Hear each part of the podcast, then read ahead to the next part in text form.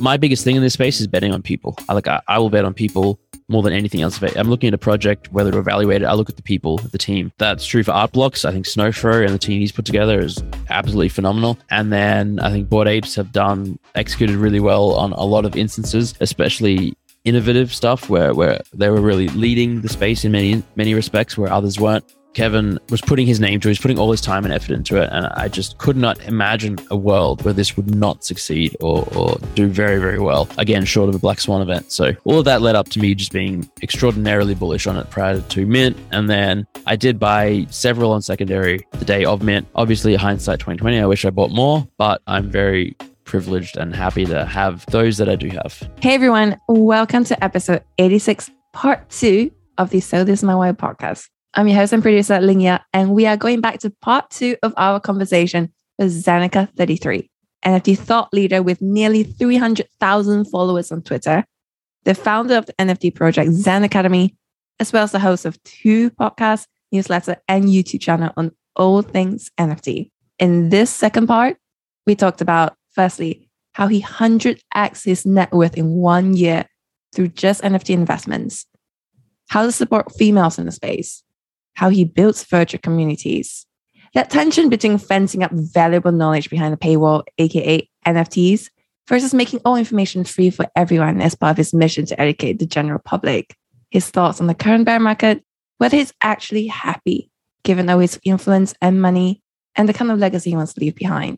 And if you haven't already done so, do listen to part one, because we touched on things like how he leveraged his ten years of being a professional poker player to invest in the N F T space and how he sees money, how he uses FOMO to invest in N F T projects, while at the same time also experiencing infinite regret because of FOMO, what it's really like being part of the Bored Apes community, and other things like, are Bored Apes overvalued? What we take for the Bored Apes valuation to crash? Do stick around. I'd love to know your thoughts on this episode. So do leave a rating and review on this podcast on whatever podcast platform you're listening to. The link is in the podcast episode description. Every review helps more people discover this show. Now, are you ready? Let's go. Welcome to the So This Is My Why podcast, where we talk to people about their whys and how they turn them into realities to inspire you to live your best life. And here's your host, Lingya. I saw one tweet where you said that you managed to one hundred x your net worth in one year. Is there a secret to you doing that? I'm sure everyone wants to do it. I'm sure they do. Uh, luck is the crux of it. I mean, I think that there's no way anyone can do that without luck. I'd say it's come down a bit at a certain point. It would have been one hundred x, but then obviously we're in a bear market right now and, and have been through a few cycles. So it's probably not quite at that level anymore, but luck is by and large the most important factor to it, being in the right place at the right time, being fortunate enough to mint the right things. But then I think conviction is another big part of it. So you can mint the right things, but then having the conviction to hold, like one hundred xing uh, a portfolio or like one thousand xing an individual asset.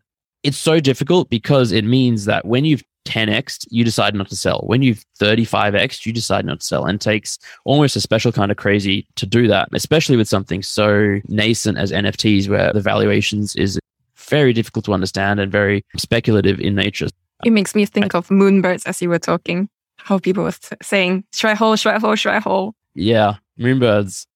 I had never been more bullish on a project prior to Mint than, than Moonbirds. The conviction, yeah, that to me is the most important part. And it's really difficult to have because by nature, the space is so speculative and high risk and, and uncertain. But if you can find a way to have a really strong conviction in a project or a sector or an industry or, or movement or anything, and invest into it early and be a part of it and then hold on and, and just feel confident and not go crazy if things come crashing down and be able to take that sort of risk, that gamble, then I think that's really, really powerful. And, and just finding, doing research and understanding what people might want in the future and having a conviction that allows you to hold. I contribute most of the success to Art Blocks. I think that's where I, I had that conviction fairly early and, and just started collecting and buying lots and lots and lots. And as a platform and, and most of the art there went up tremendously and then down a lot. I think it's come down fifty to ninety percent across the board in many collections, but I haven't panicked once. I've been continuing to buy because I still have that conviction in, in the long-term prospects of it. So yeah, I would say luck and conviction are the, are the two key points.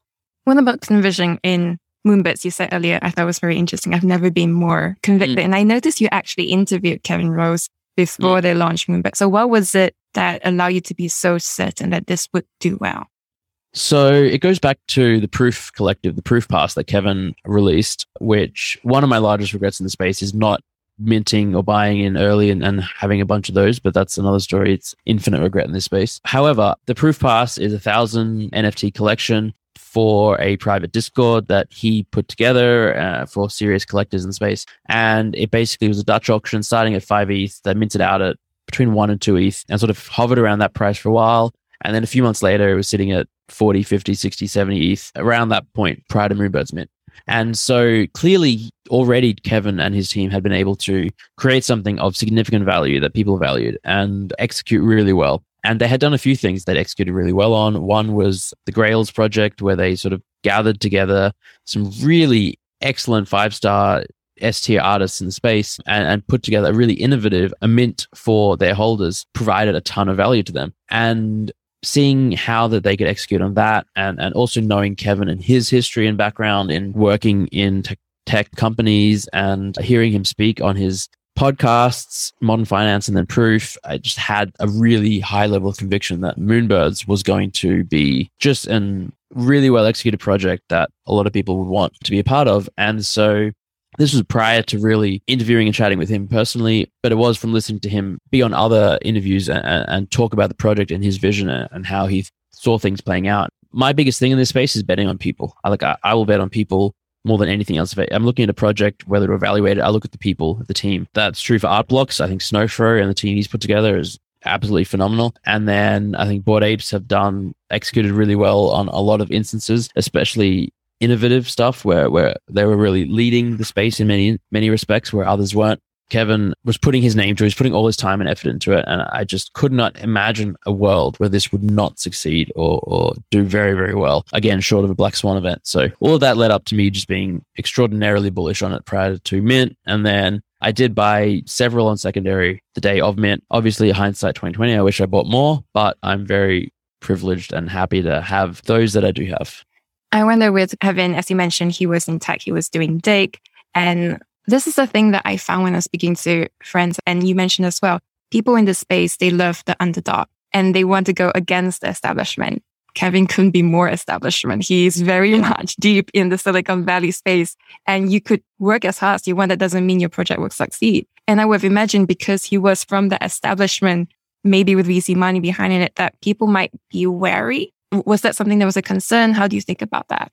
I would say it was certainly a concern for some people, and it's a narrative that is running through the space. But I would say, and again, this is a larger discussion, but it, it's sort of for better or worse, that ethos was a lot stronger a couple of years ago. But the people who found crypto early, who believed in the fundamentals of it and passionate about decentralization and being the underdog and battling against uh, centralized entities, large centralized entities and V Cs. As time has gone on and as more and more people are entering the space and the level of technological savviness or desire for independence goes down, I think basically as more retail investors join the space, I think that narrative is shifting and more and more people are sort of quote unquote being okay with V Cs funding projects. And by the time Moonbirds came to launch, it had basically become de facto normal. Like everyone sort of knew that V Cs were, again, for better or worse, involved in many respects. Yuga had raised a bunch of money and so many of the protocols in the space are V C-backed, OpenSea and a bunch of others as well, of course. And so it's almost like, while yes, some people are not thrilled with the prospect of that, there are clear benefits as well. If you have a lot of funding to begin with, you can execute more quickly. If you have that experience, you know what it is to hire and build out a team and to just do things at a scale and speed that a lot of projects had not up until this point. I think that not all V Cs are created equal as well. I think that's the other thing. It, it really depends on who it is that that's backing the project, what their incentives and goals are and timelines and timeframes are. Are they trying to extract and get a return on their money ASAP, or are they really very much long-term minded? And hearing Kevin talk about True Ventures, his V C fund that he's very heavily involved in, I know that he has spoken about how their approach is very much long-term minded. If they invest in, in a platform and protocol, I think they invested in Sushi. And I remember hearing him talk about it. He was like, we're okay with extremely long vesting periods and things like that because we believe in the protocol for five, ten twenty years. We want to help it grow and succeed and, and be a self-sustaining entity and provide guidance and support. And that's the other thing V Cs can do. There's a network and they can help stuff like that. So I'm not the biggest fan of V Cs, but I think that they can provide value in certain instances in the right way. Hopefully in decades, we're done with them and, and it's all decentralized and we have decentralized V Cs. Until then, yeah. I wanted to talk a bit about women founders in the N F T space. I've interviewed quite a few of them. And one of the common walls that they tend to say is that women-led projects tend to not take off. You look at Apes, it's gone up to ninety-five. You don't see World of Women anywhere near that at all. And I wonder why you think that's the case. Why is it that women-led projects haven't taken off? I think there's an important distinction to be made between women-led and ones where the N F Ts themselves are women-focused and centric, because the C E O of Yuga, Nicole Muniz, is a woman. She's leading Yuga Labs. She's leading Bored Ape. She has been for a long time. So the most successful project is woman le- is led by a woman. So I think a lot of people just forget that fact or ignore it or whatever, because the Bored Apes themselves don't have maybe a lot of traditionally female-centric traits, or maybe she is not publicly out there advocating for the project as a woman, the project or anything like that. I think that there is a distinction between that and then projects like World of Women, where the N F Ts themselves are women and there's a focus on it being a woman-led project or a, a project for women. I do agree that they just haven't quite found that level of success as, say, the Bored Apes or Doodles or Moonbirds now. I mean, obviously, it's a very complicated area and there's a lot of factors playing into it. I think one would be that up until now, the the crypto space as a whole and N F T space catered towards men more than women. I mean, certainly even now. And a lot of the participants who are buying and investing are still men. I haven't checked recent numbers, but I think certainly up until, say, a year ago or six months ago, there were more men in the space. And I guess men are just traditionally more likely to buy an N F T that appeals to them or like that represents them more than anything else. So that might be one reason why they haven't taken off as much. Another one, I was talking to someone about this yesterday actually, is that because there's now this label of women-led project and they're sort of identified as that, it's almost as if they're competing against the other women-led projects. So people are like, oh, which women-led project is going to succeed? Is it going to be World of Women? Is it going to be Boss Beauties? Is it going to be Women and Weapons and, and Women Rise or whatever it might be? The focus is on that rather than the rest of the merits of the projects. And again, it's sort of like they're competing against one another in that respect, which, yeah, I don't know. I mean, competition is good in, in many respects, but maybe the market doesn't have enough participants that want to invest in, in women-led projects yet. And, and that's obviously an issue. But I do think things are getting more progressive as time goes on and, and inclusive. And certainly now compared to when I first got in, there, there's a lot more thought and mindfulness going into when it comes to sort of what types of traits do you want for the project and what sort of like what would appeal to not just white men in their thirties, but, you know, all sorts of different backgrounds. And so I think uh, we're moving in the right direction, but we're not in a fantastic place, that's for sure. One of the questions I get a lot asked a lot by my crypto friends who are male is how can men help females in the N F T space? I wonder if you have any mm. thoughts on that. I think just generally being supportive and maybe going a little bit more out of your way to lift up and elevate women that are trying to create in this space or, or be in this space and provide value, especially if for whatever reason, like the market isn't viewing a project or there's not much of a spotlight on it, maybe because there aren't. I, I think that just generally being supportive and spreading education is another big thing. It, it's a tough question to answer for sure. I mean, also just like voting with your wallet as well. Like that's one of the biggest things. I think that's one of the common ways. They would just say, I will buy an N F T from their project, even though I don't expect it to ever go anywhere, but I'm buying it just to support the females. But at the same time, they would then say, but I don't know if I should have done that, because if I buy into a project that I know is going to fail, then isn't it better for me to let it fail rather than mm. giving that small hope? Yeah, it's a really good question. And I think about it often for all sorts of projects, not just specific to, to women-led projects. There's unfortunately a lot of projects and founders I speak to and that I, I want to support their projects, but it really seems unlikely to me that they're going to succeed. I think at the end of the day, there's so many unknowns and uncertainties in the space that you never know what's going to succeed and what's not, whether it's the straw that breaks the camel's back or some minor little thing that this butterfly effect where just because you minting might be what makes someone else mint and what makes someone else mint, and they see that. And I would say if you want to support a project, a founder, creators, because you like them as people, you like their work, even if you think it's going to be a financial success, I think that's still something we should all do. But I would say even more importantly, the best thing you can do for basically anyone, if you want to support them, is help spread awareness for their project and tell people, because at the end of the day, it's not that difficult to create an N F T project. It's getting easier as well with the tooling that we have. The difficult part is getting other people interested in that project because there's so much competition and we live in an attention economy and attention is stretched so thin in so many directions. If you can write a Twitter thread or create a YouTube video or just tell a friend about a project that you think is really cool and just spread awareness, that I'm pretty sure is is what any founder would say. They appreciate that support way more than one mint at zero point zero eight or something like that. So just before you go to the whole attention creator economy aspect, I have noticed that there are a lot of quote unquote women in Web three kind of events. I've not seen a male in Web three kind of event. And I wonder if this sort of gender specific event is actually helpful or is it more divisive? Yeah, you're right. I haven't seen any men in Web three events uh, and whether it's helpful or divisive, I don't know the answer. I think that it, maybe we will never know. It's one of those things where we'd have to look at an alternative reality where we see both play out and see what the, the results were. I think to me personally, it feels like a net positive. I think it might provide a space for women to feel more comfortable talking about Web three and N F Ts or certain women who who would be more comfortable talking in that space, not all, of course. And this is true of any group. It can be really difficult to sort of jump into the conversation and be part of it and feel part of the community. And if there's anything that would make you feel more comfortable, whether it's being part of a smaller group of like-minded people or a smaller group of people that you feel more comfortable with. Like, let's say you're a little bit older in your fifties, sixties, seventies. You can't keep up with Twitter and, and you can, can't keep up with Discord. And, and then, you know, maybe there should be a Facebook group for people wanting to learn and chat with each other about it. And in a more calm, relaxed environment, maybe it's about getting together at a cafe to meet up and talk N F Ts. I don't really see it as divisive. I think it's additive rather than anything. It increases options. So for certain people, it'll be helpful as long as the narrative doesn't denigrate into like an us versus them or uh, we're going to support them, but not this one. As long as it's additive and supportive and helpful and done with positivity, I think it's only good things. Yeah. I completely agree. And I often think that it never hurts to have more events and more opportunities for people to come in because as we discussed way earlier, it's so difficult to get in. There are so many terms. It just doesn't make yeah. sense. Just buying and transferring and you can have many wallets. How do you create all those? It's very confusing. And it brings to mind a conversation I had recently with another guest called Eric Toda. He's the global head of social marketing at Meta. And I asked him what his thoughts were on Web three. And he basically said the big issue is just access. It's just not accessible at all. Mm. For the majority of people, we often forget most people don't even own a phone. Mm. I wonder if you have any thoughts on just how do you make it more accessible?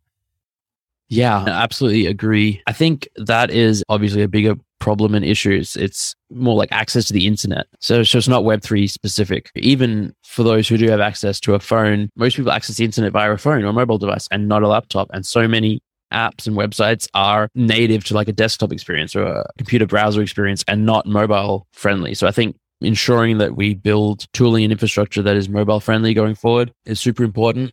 To me, obviously the logistics and the physical accessibility is probably the biggest hurdle for getting the entire world into Web three. And that's a much larger problem to tackle. I think that Web three will help that because it will free up capital, I think, in certain areas that can be directed in like a worldwide scale and allocated towards helping those less privileged and educating them. I think education is probably the most important part about onboarding newcomers to the space. And well, okay, maybe two things. One is education and, and the other is infrastructure in, in terms of like, currently it's very difficult for someone to get into like into N F Ts and crypto and understanding how the blockchain works, how a wallet works, custody, seed phrases, gas. It's just so foreign and difficult to understand. So I think figuring out ways to make that experience easier, as well as figuring out ways to make whatever that experience is easier to understand. And I think those are the, the, the key things that are really going to propel Web three mainstream in the next several years. So you are known as an N F T thought leader and you must be one of the most prolific cre- content creators in the space. You have a newsletter, you have two podcasts, you have a YouTube, you have your own N F T project, Zen Academy. Me running just one podcast is so overwhelming and I can't imagine you doing all of that. So I wonder, I, I believe you first got into this whole content creation N F T space with a newsletter. How did that all start? Yeah, it is overwhelming. Let me just say that as well for me as well. So I started with the newsletters where I began in, I believe it was June twenty twenty-one, June last year. And the reason I've always enjoyed writing, always, I used to have a, a poker blog when I was back as a poker player. And then over the years, I had ideas to create like a food blog because I like food and, and travel. And, and I just, none of that ever really took off because it wasn't quite the right fit. But I've always had that like proclivity towards writing and reading. I've identified that I learn best when I write. If I have to explain a topic to someone, if I have to explain a project, then obviously you need to research it. You want to make one hundred percent sure that you're getting accurate information across. And so taking that time to understand it and to be able to explain it and write it is what helps me learn. So I thought, let me start a newsletter to just start writing about whatever topic or project. And I'll learn a lot in the process. I never really um, had massive ambitions or goals or, or thoughts that it would really take off. But I just thought, let me just start, get it out there. And that's what I started with. And it was, it started off going pretty well. Like I think from the first couple of letters, uh, it's already starting to propagate and get a reasonable amount of readers and, and circulation because people were sharing it.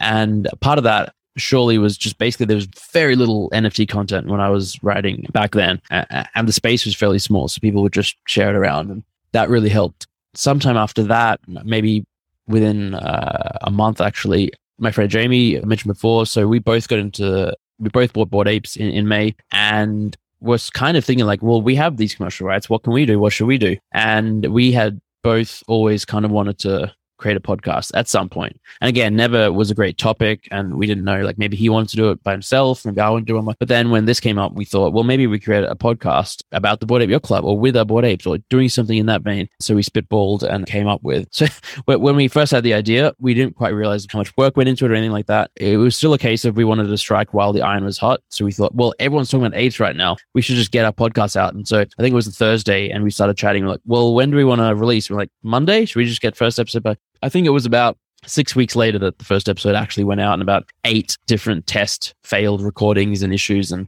yeah, we had to find a sound engineer and we had to get a logo and music and then figure out just and an equipment and figure out how to actually speak on a podcast. But yeah, that's what came next. And that was honestly the most fun content I create because we're two friends and we're just talking N F Ts and talking about what's going on in the space. And yeah, that's how it all began. And then it's just sort of exploded and kept evolving from there. For someone who's listening to this interview, and they really love what you are doing. They want to hear more about all your other thoughts on your, all your other different platforms. How do they begin? How do they decide which to start with? Because there's a lot out there. Yeah, that's a really good question. And, and this is sort of highlighting a flaw in sort of my whole ecosystem where I don't have a great starting off point. I, I sort of always direct people to my Twitter because I think that's sort of like, it's got my stream of consciousness and day-to-day thoughts. Plus, you can find links to my other content and material, uh, my link tree, my Twitter and, and Zen Academy as well, where I, I spend a good amount of my time and have people join. But for my content specifically, yeah, I'd say Twitter is sort of where I've set up home base. And then from there, you can sort of figure out what content appeals to you. Because something that sort of didn't dawn on me till way too late. So I, I was focusing so much on my newsletter, which I love and I still love and, and, and hope to get back to writing more of. But it's basically that seventy to eighty percent of people don't read long form written content these days. They, they will not read an article that takes them forty-five minutes to read. People want YouTube videos, they want podcasts, they want sixty second YouTube shorts, TikTok, Instagram, et cetera. So uh, figuring out like how to reach the like a wider audience and uh, share the same type of content, but just in different formats is something I've spent the last several months working on. That's why, depending on what you like, I would say what I'm most proud of is my newsletter. It just holds a special space in my heart. I put a lot of thought into my, my letters. And so I would say that if you have the time, I would recommend going there and reading some of the old letters. Some of them are, some of them are a bit dated and, and were relevant to things happening at the time, but there's certainly certain ones that I think are relatively timeless and talk about more macro or big picture things. Hey there, dropping in to say if you've been enjoying this conversation so far, would you consider buying Steamy a coffee? You can find the link in the description of this podcast episode. Every little coffee that you buy does help this podcast to grow, and it would be much appreciated. I felt like your newsletter was a way for me to understand what you cared about most. For instance, you mm-hmm. talked about generative art a lot, so I knew that was something you loved. Yeah. You talked about the Creative Commons a lot, so I knew that was something that you always cared you cared yeah. about a lot. You mentioned this thing called Zen Academy. What is it? How did it begin? Yes. So for those watching the video right behind me, I've got my virtual background is Zen Academy themed. The idea for this, I want to say June as well last year, but surely it couldn't couldn't have all happened at once. So let's say July last year. Hugely uh, creative period of life. It was, time is so weird in this space. But let's say July last year, I had the idea. Basically, I had been spending so much time flipping N F Ts, trading aggressively.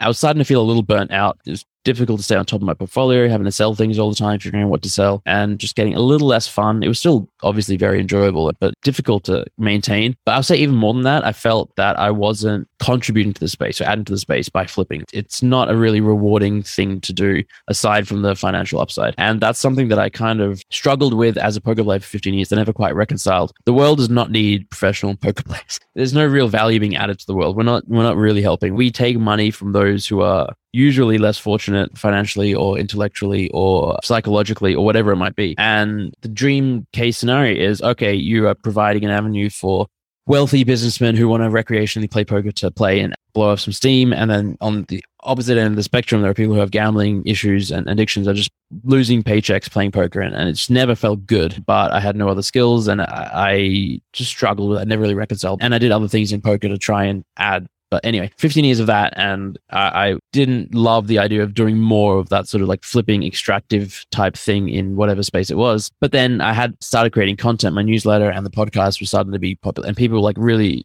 appreciating it. They were enjoying it. They were feeling value from it. And that made me feel really, really good. That made me feel a lot better than basically anything else. Like, oh, I'm actually putting something out there that's adding value or providing help to people in the space, in the world. I thought I want to lean more into that and do more into that. And so naturally I thought about my own N F T project, because I think that in the Web three space, you think about whether it's monetized content or make a full-time career out of it. And in the Web two space, you could create like a Patreon, you could have a paid email subscription and all sorts of stuff like that, ads on YouTube, et cetera. I wanted to do something Web three native.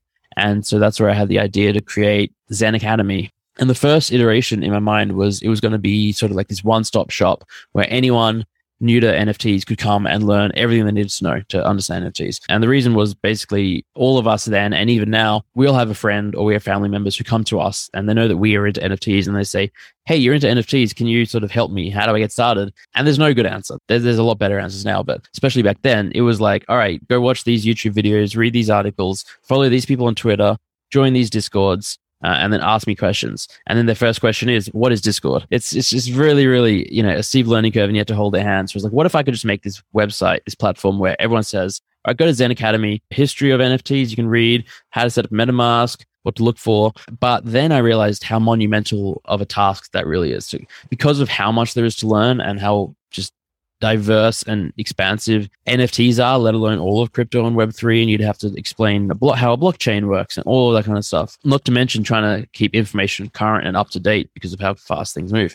So then I, I sort of got overwhelmed and I said, well, actually, I, maybe I don't want to do this. It's going to be enormous. It's going to require so many more people. It's going to require funding, and it was starting to make me a little stressed. So I basically just put a pin in it, but I had already created a Discord server. I said, you know, it would be cool to have my own community. I was in all these other communities, but it would be nice to have my own community to talk about what I'm up to and, and connect with people in that way. So for I think a couple of months, that was kind of the end of it. I had in my mind said, all right, I, I thought about Zen Academy and decided not to do it, and let's move on, and I'll just keep doing some flipping and focus more on my content just on a personal level and, and just leave it at that. But then in October, I had been planning to go to the U S for N F T N Y C, Ape Fest, and there was an Art Blocks event in Marfa. But due to COVID travel restrictions, I couldn't travel. I couldn't go. And so this, all of a sudden, like this four to five week period that I had sort of been hoping to be away for and traveling freed up and had nothing, nothing in my calendar. And so that's when I said, well, maybe now I can and can should revisit Zen Academy and see maybe there's a different approach to take. And that's basically what happened. I revamped the idea and said, instead of launching a full-fledged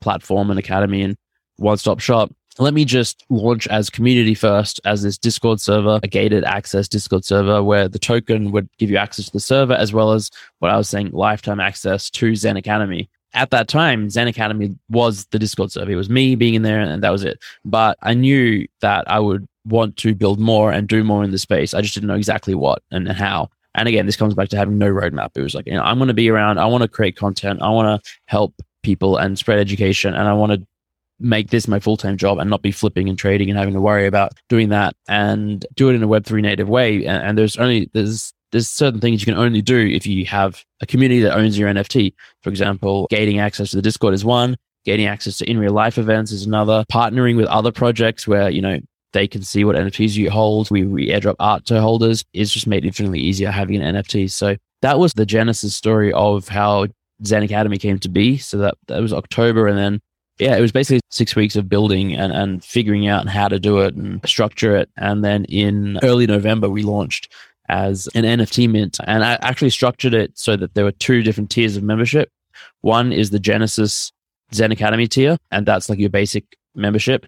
Uh, and the other is the three three three Club, which is uh, more targeted towards those who are builders or founders in this space who have their own project and maybe looking for more advice or consulting, because I had been doing some consulting for uh, a few months at this point. And basically, there were far more people wanting to bring me on as an advisor than I could realistically work with. So I thought maybe if I create a community where I can dedicate more time to everyone in that community or some amount of time and be more active there, as well as hopefully have the community help each other and, you know, share common knowledge and bounce ideas off one another. And that's what the three three three Club was and is. And so the two tiers of membership, the three three three Club mint price was three point three three E T H.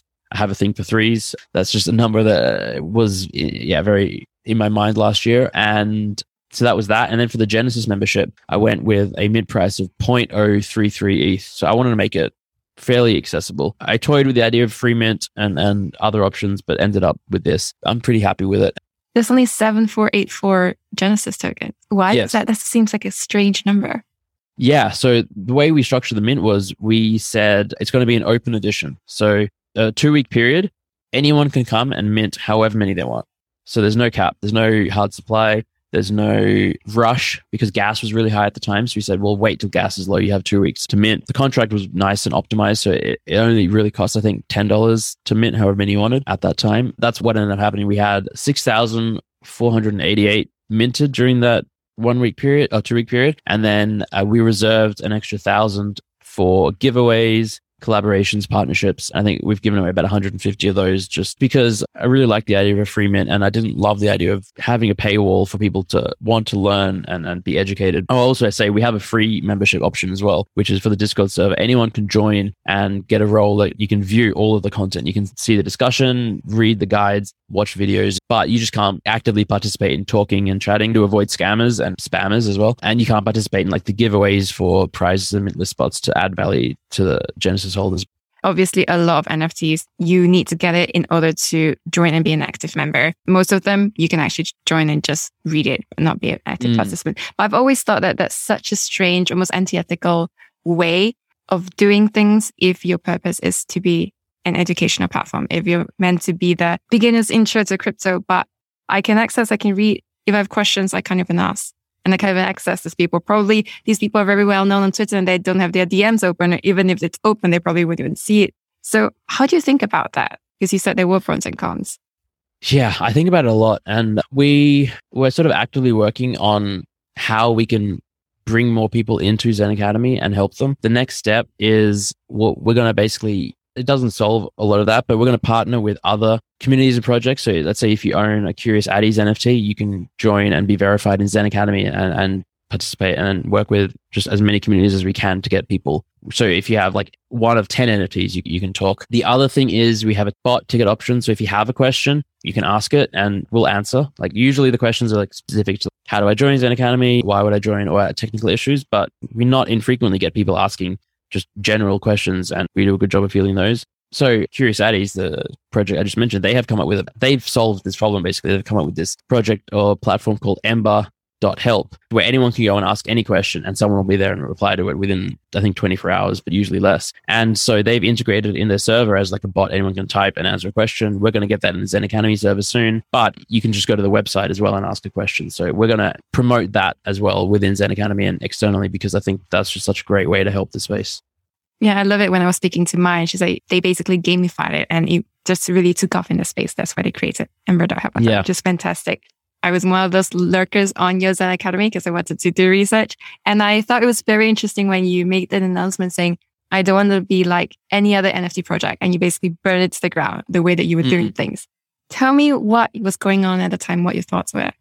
Yeah. So I think this would have been about two months ago now. We launched in November, but the Discord had been around since I think August. In the early days, there was this really sort of magical, strong community sense and vibe. And I had just sort of noticed that disappearing as time went on. We were sort of losing our soul. And, and I noticed at first, and I looked at sort of the metrics, the Discord insights, and like engagement was down. People weren't as active. People weren't checking the server as much. And I, I just thought about, why was this? And one of the reasons was we just had way too many channels. We thought that maybe there should be just tons of channels and resources for people to go and learn and ask questions about any particular topic and read conversation. But it turned out it was overwhelming for me and veterans, let alone for someone new to the space. So step one was burning it to the ground and getting rid of ninety-nine percent of the channels and just really simplifying it. But step two was sort of, I had realized that I spent the first two or three months of this year looking at what other projects were doing and trying to sort of replicate their methods for success, or looking at what, more about seeing what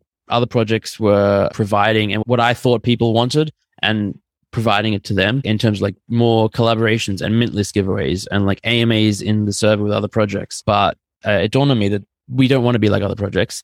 And and what attracts people to Zen Academy, I think, is making it not like other projects. Another thing we were looking at is like alpha calls and getting out sophisticated bots with tool, like analysis and tools. And while they're great and, and extremely valuable for certain servers and people, it's not very beginner friendly, and it sort of like splits the attention in too many areas. And so I thought about what did attract people to Zen Academy in the first place. And it was sort of like, it was me, my content, my sort of approach. And so I, I thought about, well, A, I can be more present and be more involved, and I can sort of try and, and bring in other content creators and other people into the team who have that same sort of values and ethos and can provide that sort of voice that's very Zen Academy and, and nothing else. And so, yeah, we went through this period where we just stripped a ton of the servers, simplified things. I spent a lot more time, and engagement has sort of turned around, and I, I'm really, really feeling good about where we're at at the moment.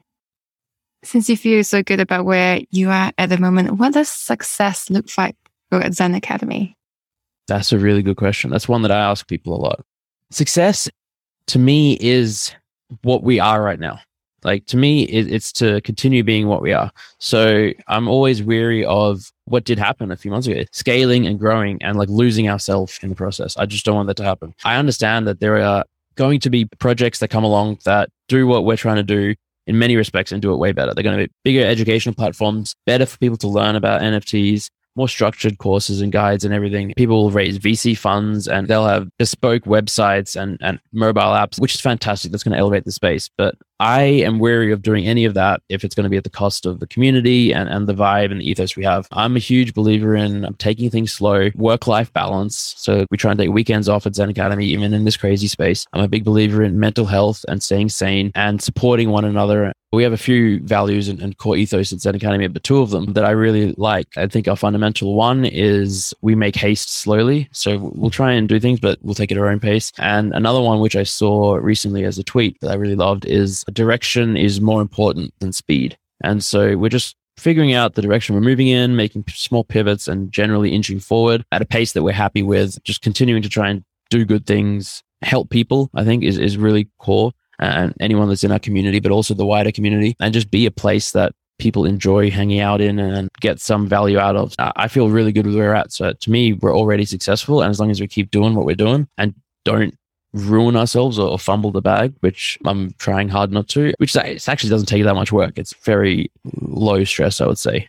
I would love to explore more of the concept of community by going to another conversation I had with another guest, Professor Robin Dunbar, who formulated Dunbar's number. Mm. And I mean, obviously, he's done lots of research into whole, the whole relationship, how the people, you know, how many friends can one person have at any one time, going all the way back to the Stone Age. And when I asked him about Web three, he was very, very firm. And he said that it's just impossible to build a proper relationship if you don't meet them in person, if you can't see the whites of the other person's eye. But the whole nature of Web three is that you don't see them. You might even have avatars. You have an ape instead of a person. So I wonder what your thoughts are on just firstly building virtual friendships and relationships. Yeah, it's a really interesting topic. I think the definition of what makes a real relationship is important, and I think also changing. So while I agree that it's impossible to have, most humans for the history of humanity would consider a real relationship, a real connection. It's impossible to have that without looking, being physically with someone. And it is very different, the relationship you have being physically with someone than being online, even people you talk to all the time, even if you, you voice chat, even if you video chat, even if you are in the metaverse, even if it's V R, it, it is very different than being in person. So I, I would agree with him that it's like, you can't replicate that. You can't. But I think that you can have something that is distinctly different, but perhaps equally as powerful, perhaps more powerful in certain respects in terms of friendship and connection. And I think that's sort of what we're seeing in terms of the community and the vibe. And for many people, there's a level of comfort that comes with the the separation, the physical separation. And, and so, you know, people feel more free to open up maybe and be more themselves, share more of themselves without fear of anything potentially happening in the physical world. And I think that it's just a really a different type of relationship, different type of community. And, and there's also, like, again, with the power of technology, you can do things digitally that you, you cannot do physically. Like you can, you can meet more frequently because people are all around the world, or you can be in a gaming environment and be playing a, a video game together. One thing that I, I doesn't, I'm pretty sure doesn't exist yet, but I think will, is sort of like therapy in the digital world and in the metaverse. And I think that a lot of people have fear and anxiety of going to a therapist. And I think that bringing that into someone's home is, is going to be helpful and beneficial. And an example that I always draw on is that I'm very arachnophobic. I hate spiders, but I want to not be arachnophobic, right? I want to get over it. And what's one of the best ways is immersion therapy. It's like surrounding yourself with it. That terrifies me. I'm really anxious. I don't want to do that. But imagine if I could put on a V R headset and be in a virtual world therapist office space where there are now spiders crawling on me or around me. It looks like that. It feels like that. My mind will be split where I'll be like, I'll be terrified and anxious, but I'll be able to say, I one hundred percent know that I'm sitting on my couch at home. I'm safe. I'm comfortable, and I'll get used to it. So I think that just by nature of the digital world, there's things that are possible and relationships that are possible that will never be possible in the physical world. But similarly, as he said, you can't replicate what's possible in the physical world completely. To build those relationships, you must first find these people. And as you said earlier, most people don't even know what Discord is. I mean, for me, I didn't even use Twitter before I started exploring mm-hmm. what Web three was. So how do you even begin to network and put yourself out there? Do you just start writing through the threads and just throwing it out there into the space and hope someone starts picking it up? I would say asking questions is, is the best way.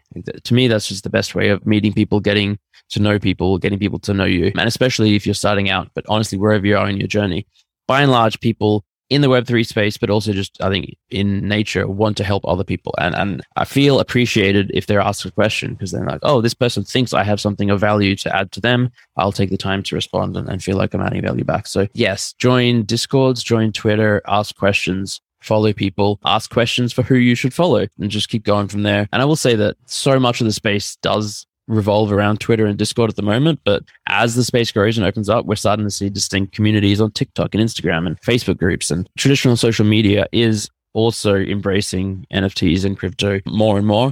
And so you don't necessarily have to step out of your comfort zone and, and join Discord, but I would say that you are probably missing a lot if you don't, uh, at least now.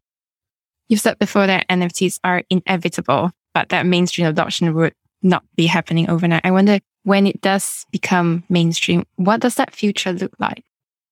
I think it looks like the technology will be abstracted away. And for the most part, most people will not even know or recognize or understand that they're interacting with N F Ts on a day-to-day basis. And, and they probably won't even be called N F Ts. They'll be called something else. We were already starting to see this. I think Instagram and maybe even Coinbase, they're calling them digital assets or digital goods, uh, digital collectibles maybe. And I think the vernacular will change. N F Ts has a bit of a negative connotation right now. And I think that the techno, obviously the technology and the word nomenclature there won't change, but like in the public's eyes, there'll be different words and it'll be abstracted away. I, I say that N F Ts will go mainstream when my ninety-seven-year-old grandma and my eight-year-old niece can both interact with them in the same way that they can be using an iPad and playing a game. That technology is so seamless and easy and, and second nature. We need to get to that point. And it's going to take years and years and years, just like it did with computers and the internet. But I I really do believe it's inevitable, because it's inevitable that our lives are going to continue to be in the digital age and space. I don't think we're ever going back to pre-internet, pre-computers or anything. And I think that N F Ts are just a clear value add and a layer of technological sophistication that allows for innovation that we have never seen before, that will make lives easier and just make the world a better place. That it is inevitable, but it's going to take time.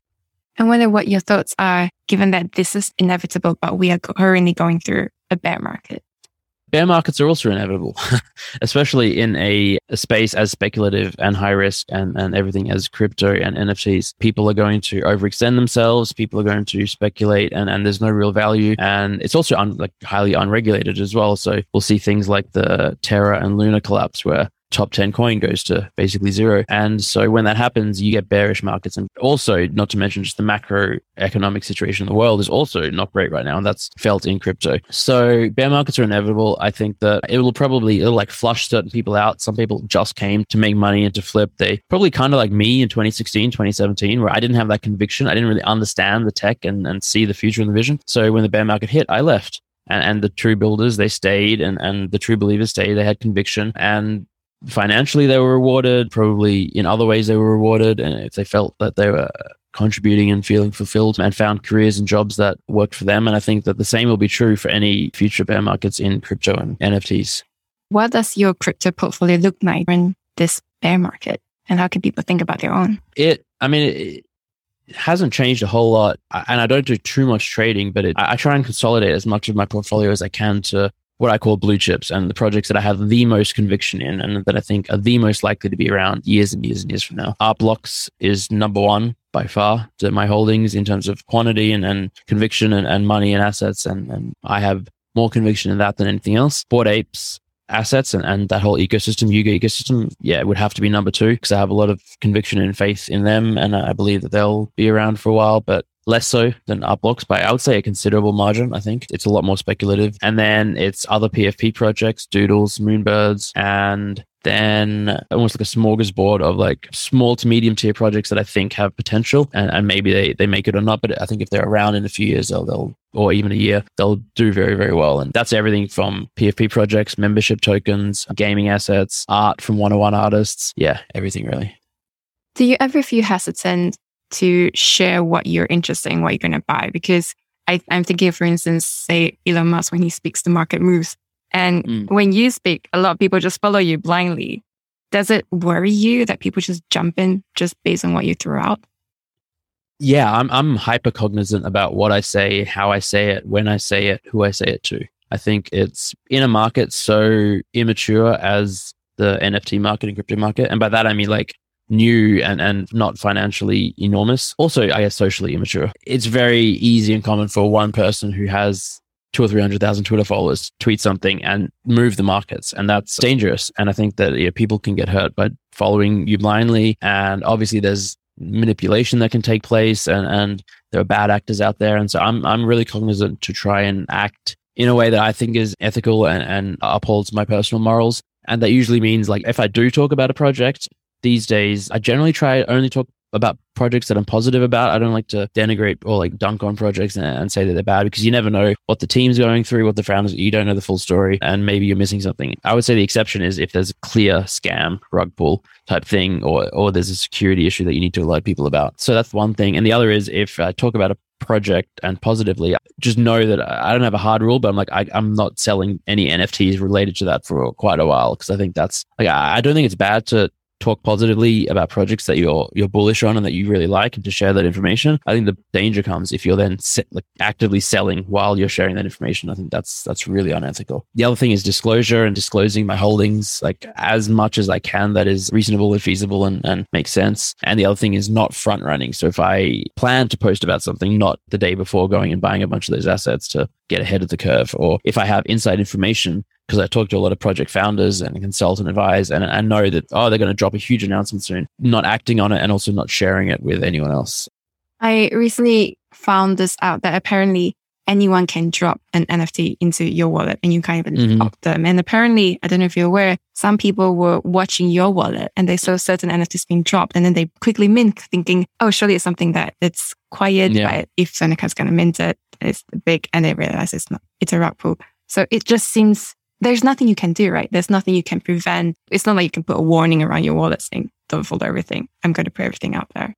You're right. There's nothing you can do. The warning mm-hmm. idea is actually interesting because I could, oh. like on OpenSea, put like in your, bi- you have a bio where you, you could write something. So I'm actually, after you said that, that's actually a really good idea because people will do it. They, they will watch my wallet and see what's airdropped and scammers basically can make it look as if I minted it. And so people see, oh, it looks like Zeneca bought this and then they just copy, like, again, FOMO, or they just, they think I bought something, so it must be good, which is a terrible strategy. I don't recommend that to everyone because A, my situation is very different and my strategy is very different. I might be buying something thinking I'm going to hold it for five years. I might be buying something with no expectation of profit. I might be buying something just to support someone or because I like it or whatever reason, who knows? So yeah, just copy trading in general is bad, but it's even more so bad because yeah, like you said, anyone can drop anything and then it looks like I minted or bought it, but it's actually a scam collection. There's nothing there. They're just going to disappear with your money. Um, or worse, direct you to a website that's malicious and going to drain your wallet or something like that. So yeah, don't ever mint something because you see anyone else mint it. If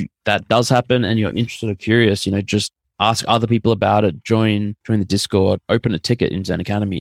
There, there will be ways to verify and communicate, but yeah, it's a terrible strategy. And but yeah, you're right that there's nothing anyone can do to stop others from sending N F Ts to your wallet. That's by nature of how the blockchain works. They can just send whatever they want, and you you can't refuse them. I had a, a call with one of my accountants yesterday, and I was talking him through that and telling him just how difficult it's been to do my taxes because of how many N F Ts they are, and then how do you value those N F Ts? And as an airdrop, do you have to pay tax on anything? And he was like, well, how many do you have? And I checked, I had forty-one thousand three hundred transactions. Wow. Yeah. I do not envy your accountant. Yeah, I don't. I, it's it's my least favorite part about Web three, dealing with accountants and lawyers, but it's necessary. Well, I wouldn't take personal offense to that second part. Yeah. I used to say my least favorite part about Web three was accountants and lawyers, but I've changed it to say just the legal work and the accounting work, dealing with, yeah, that's the bad part. The accountants and lawyers themselves are wonderful people. So, I mean, clearly you've done a lot of success. A lot of people are following you. How has that affected your happiness? I would say I would be slightly happier now than I was maybe a year, year and a bit ago, but I would say it hasn't enormously shifted it from, say, this time last year. It's just like different life situation, different problems, different opportunities, different things to do and to deal with. And I think that by and large, I very strongly believe that, say, money or followers or anything external doesn't really impact happiness after a certain point, after you're sort of out of poverty, after you have your basic needs met. Then I think you really have the ability to react, decide for yourself how you approach life, how you feel about every whatever situation you're in. Because I think at the end of the day, we can't, it's out of our control to decide what situation we're in. I am at a position right now where I've had a lot of financial success over the last year, and I've had a lot of, I guess, social success, and a lot of people are following me, but it could disappear tomorrow. It could completely all go to zero. And th- there's infinite situations where I wouldn't have been in this situation. You know, maybe I, I, I made the wrong investments last year. I didn't buy Bored Apes, I didn't buy Art Blocks, didn't go well. I went back to playing poker. And I think that being able to sort of find a way to be content with your life situation, regardless of outcomes, is, is really, really important. And uh, I try to focus on that actively, I'd say, but I, I definitely do feel a little happier now. Honestly, I, I think the biggest part would probably be that I've now doing something that I really love and that I feel exciting, interesting, new. I'm contributing to society. I feel like I'm good at it, all that kind of stuff. So whereas with poker, after fifteen years, it was getting to be a bit of a grind, monotonous, and I just didn't, I wasn't as enthused by that. Is there anything that people listening can help you with? It's a wonderful question. I think just generally being kind and being nice and just like helping others, I think. That's all I can ask for or want. I want others to help others. And, and I think that for the most part, people in this space do do, do that and, and are really helpful. And I think just be kind and empathetic, I think. Is there anything that you believe in that most people don't? Oh, that's a really good question too. Well, I mean, that's interesting because then I don't know what most people believe. I'm non-religious, but then I don't know if most people are religious. And so then I believe in et cetera, et cetera. Nothing wild. I, I don't yeah. think anything wild comes to mind. Well, thank you so much, Zeneca, for your time. I love to end all my interviews with the same question. So the first is this. Do you feel like you have found your why? Yes, one hundred percent. So there's this Japanese concept, ikigai, and I feel like I found that. Again, what I was alluding to before about finding, I feel eternally fortunate that I found it, basically. And what kind of legacy do you want to leave behind? I would be happy knowing that I made one life easier or better. Like just, yeah. And what do you think are the most important qualities of a successful person? Hmm. Patience, I think, is a big one. And empathy. I think, I think empathy more than anything. And by that, I mean the ability to see life and situations from the perspective of others. So I think personally and emotionally, that, that is so helpful in terms of just being content as a human and, and helping others, but in terms of commercial success as well, understanding what people want, how you can help them achieve what they want. And often it, it might not be what you immediately think of, but yeah. And where can people go to connect with you, find out more about what you're doing? Twitter. Uh, my Twitter account is probably the best. Although, I could, yeah, I, I should be tell- directing people to YouTube and other places, but I'd say go to Twitter, because from there you can find the Zen Academy and the three two three Club. You can find my YouTube channel. You can find my podcasts. You can find my newsletter. But Twitter is sort of home base. It's at Zeneca underscore thirty-three. And that was the end of episode eighty-six, part two. The show notes can be found at saysmyway.com forward slash 86 dash two. And do stick around for next week, because we're meeting one of the world's most famous entrepreneurs, the co-founder of Evernote. Yes, that note-taking app that everyone's used or heard of at least, to talk about his journey as a Russian immigrant, how he built his first few startups leading to Evernote, and now, mm-hmm, which is actually in the name of his current company, why he thinks being a founder is really, really, really, truly not as glamorous as you think, and why he thinks that blockchain is a communist propaganda. Want to learn more? Don't forget to subscribe to this podcast, and see you next Sunday.